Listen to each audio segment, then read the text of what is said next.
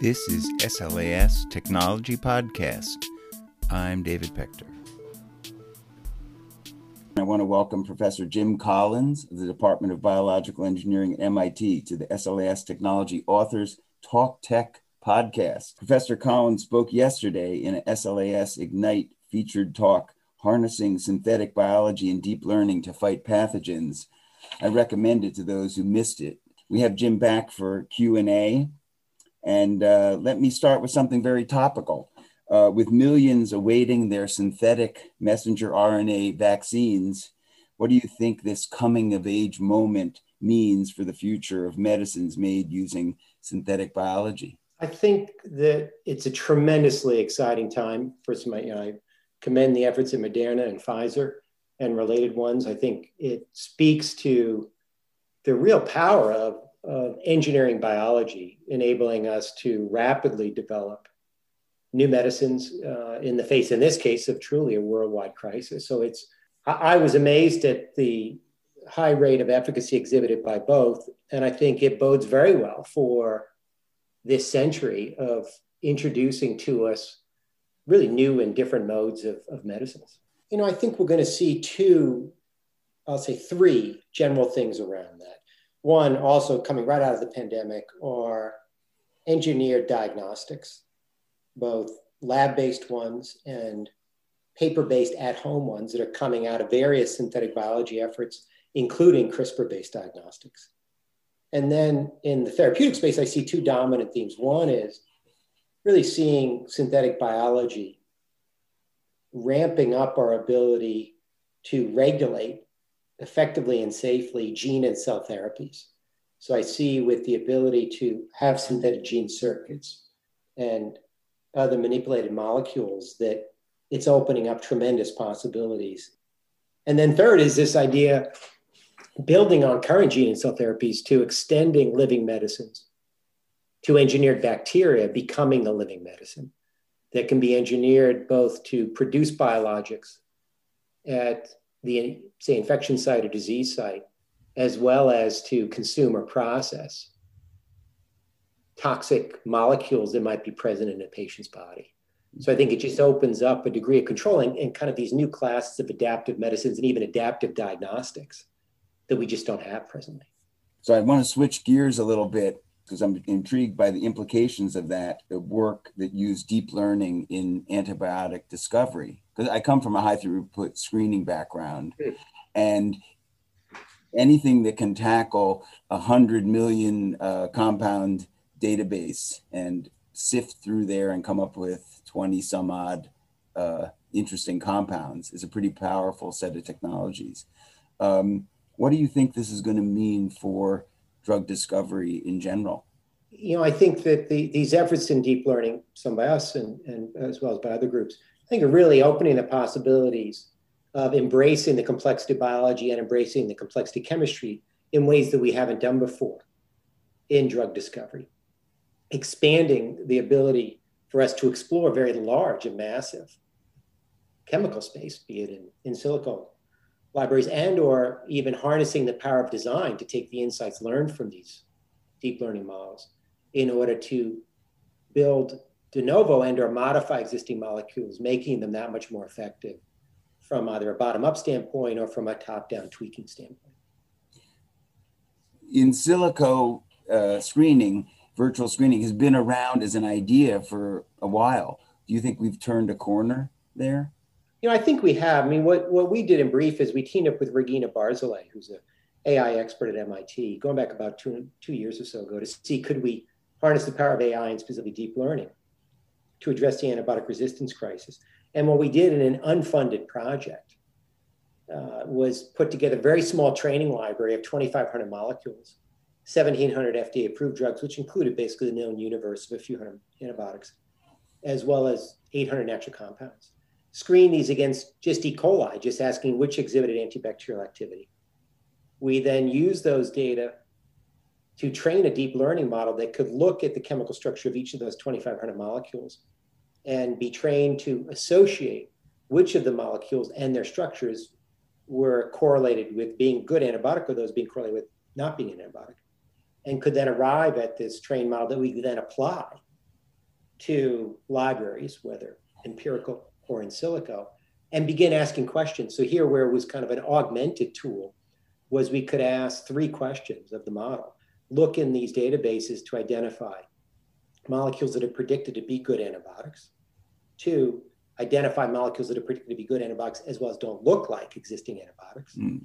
And three, on top of those tri- criteria, we had trained an associated model around toxicity, identify a molecule that also would be non toxic.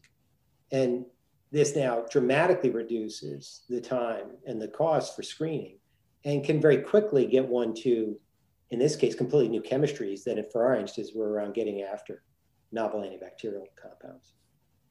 Which is a challenge because you've come up with new mechanisms, and people spend a lot of time trying to come up with new mechanisms for antibiotics. So that yeah, that's that, right. And you know, here, I mean, be, it's it's kind of odd in some intuitive way of training it with a set basically of known antibiotics, although we did go beyond that. But then pushing the model to come up with something new and different, and that's where that second criteria that it, we wanted molecules that didn't look like existing ones provided us with new structures that turned out to actually have novel mechanisms. It wasn't guaranteed they have novel mechanisms, but the ones of interest to us turned out they did. I was wondering if you could take us through your process. How do you bring a new idea in and develop it? What's the what are you thinking about as you are looking for an idea and then how you're kind of kind of incubating it in your own laboratory? Yeah, you know, it's interesting. I'm not sure how much there's a process to it, but I'll give some of the things I think about and then I'll speak a little bit to some aspect of process, maybe an aspect that might surprise some. So, you know, I do think we're always looking for the next problem. We're always looking for the next cool, exciting problem to go after, as well as thinking and looking to see how can we apply what we have to new and interesting problems and new and interesting applications. And so that motivates one. Two, related to that, you always want to have as big an impact as possible. We tend not to go after the next obvious question or a follow on or derivative, but really try to push ourselves to go after those big new problems. We always will try to pivot or position from strength somewhere that we have expertise or some knowledge.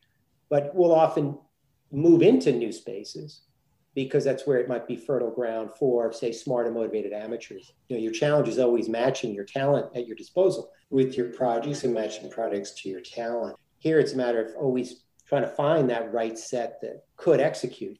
And increasingly, I've been encouraging my young people to work very hard to identify low risk, high gain projects. High risk is a challenge, right? The probability that it's successful is low because by nature it's high risk. And it's better to go for the low risk, but the one that's going to be the high impact. Kind of on the process, I think there's a few things. One is, you know, I read an awful lot. So I think it's important to stay abreast of the field. I think it's important to stay abreast of other fields. And maybe the surprising aspect of my process is that I do try to spend a good amount of time, even each day, just disconnecting and just thinking. It might be music, might be while walking, running. But I don't think we spend enough time just thinking and spending time in our head. And particularly for the young folks, it's it's going in to just see what comes up. And you know, you could spend many hours, frankly, you could spend many weeks or even many months without coming up with anything. But you have to be comfortable with that if you're really looking to get for that next big idea.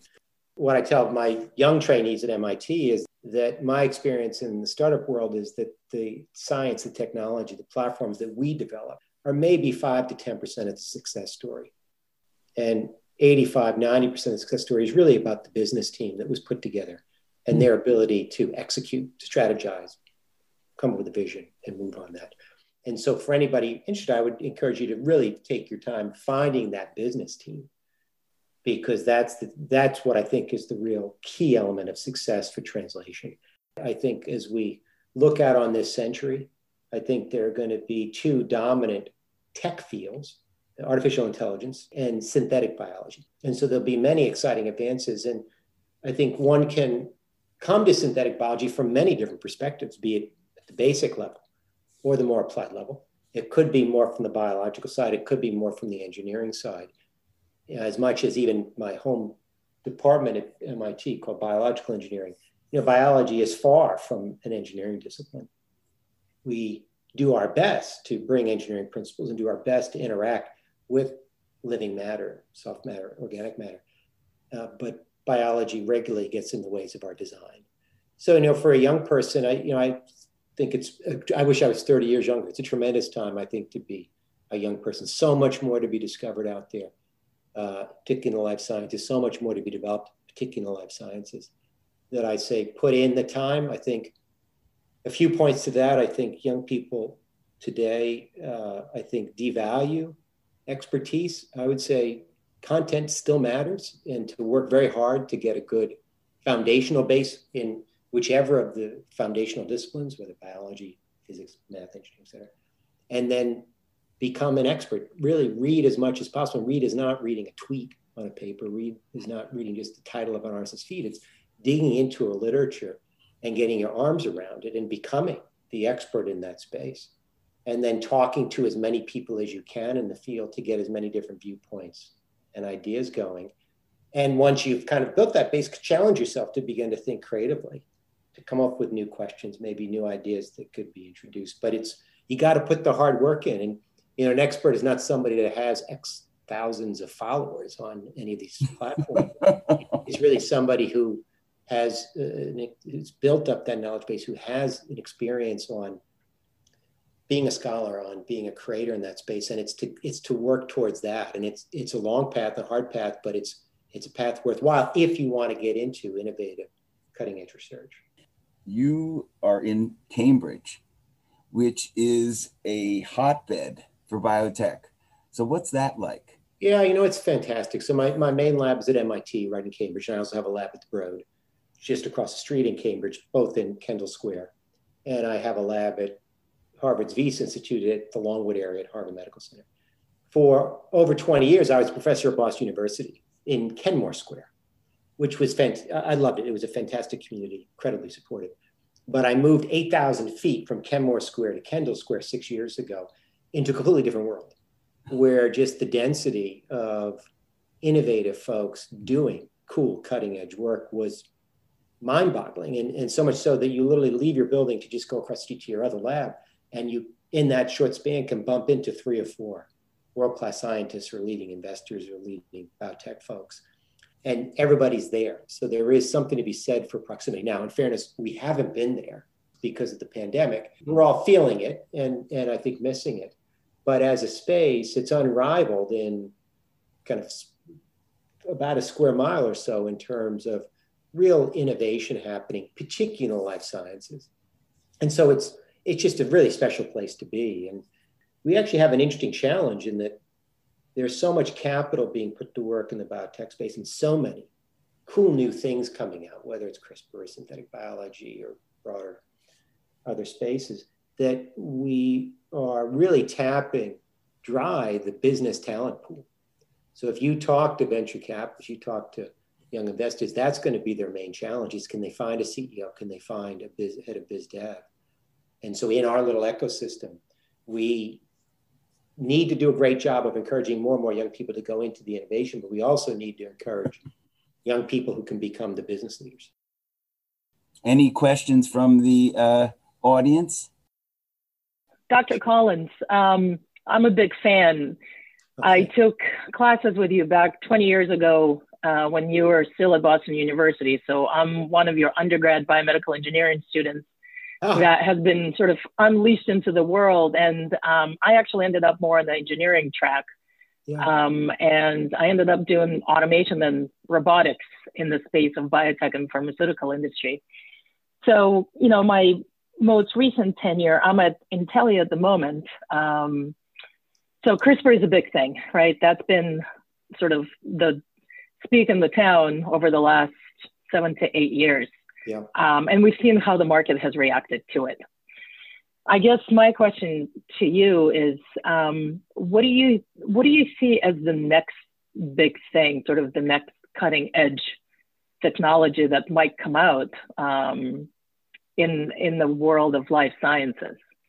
Yeah, you know that's an interesting one. So, Olga, I'm glad you could join us. And you must have been in BE 402, our controls class, and so happy to hear you're in automation. And uh, yeah impact and Intellia is a great company and the, your space has gone crazy from a market standpoint the last few weeks absolutely you know it's interesting right to predict or to, you know comment on the the unknown unknown which would be say the next really big thing i you know i I, I don't know. I, I'll make a comment that David kind of triggered from me, and it might I might have made it before you joined, Olga. I do think adding elements of control to things such as CRISPR therapy, broadly gene therapy, cell therapy, where you can have both uh, sensing the environment, making a decision on it, and adjusting in a true feedback manner. So I didn't even elaborate further. Yep.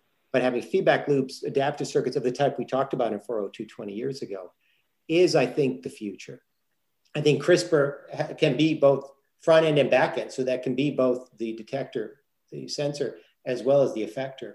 But I think we need to put in these feedback loops to truly have adaptive medicines of the type of our thermostats we have in our homes, but now working hard to try to keep a healthy state. And when you think of the CRISPR elements, uh, and you know the cool things you're doing in Intellia, I, I see that we still need some significant elements of regulation, not FDA regulation, but of biological regulation that we don't yet have. And I think broadly, engineering biology, synthetic biology is going to be the tech that's going to come out that's going to help us advance that.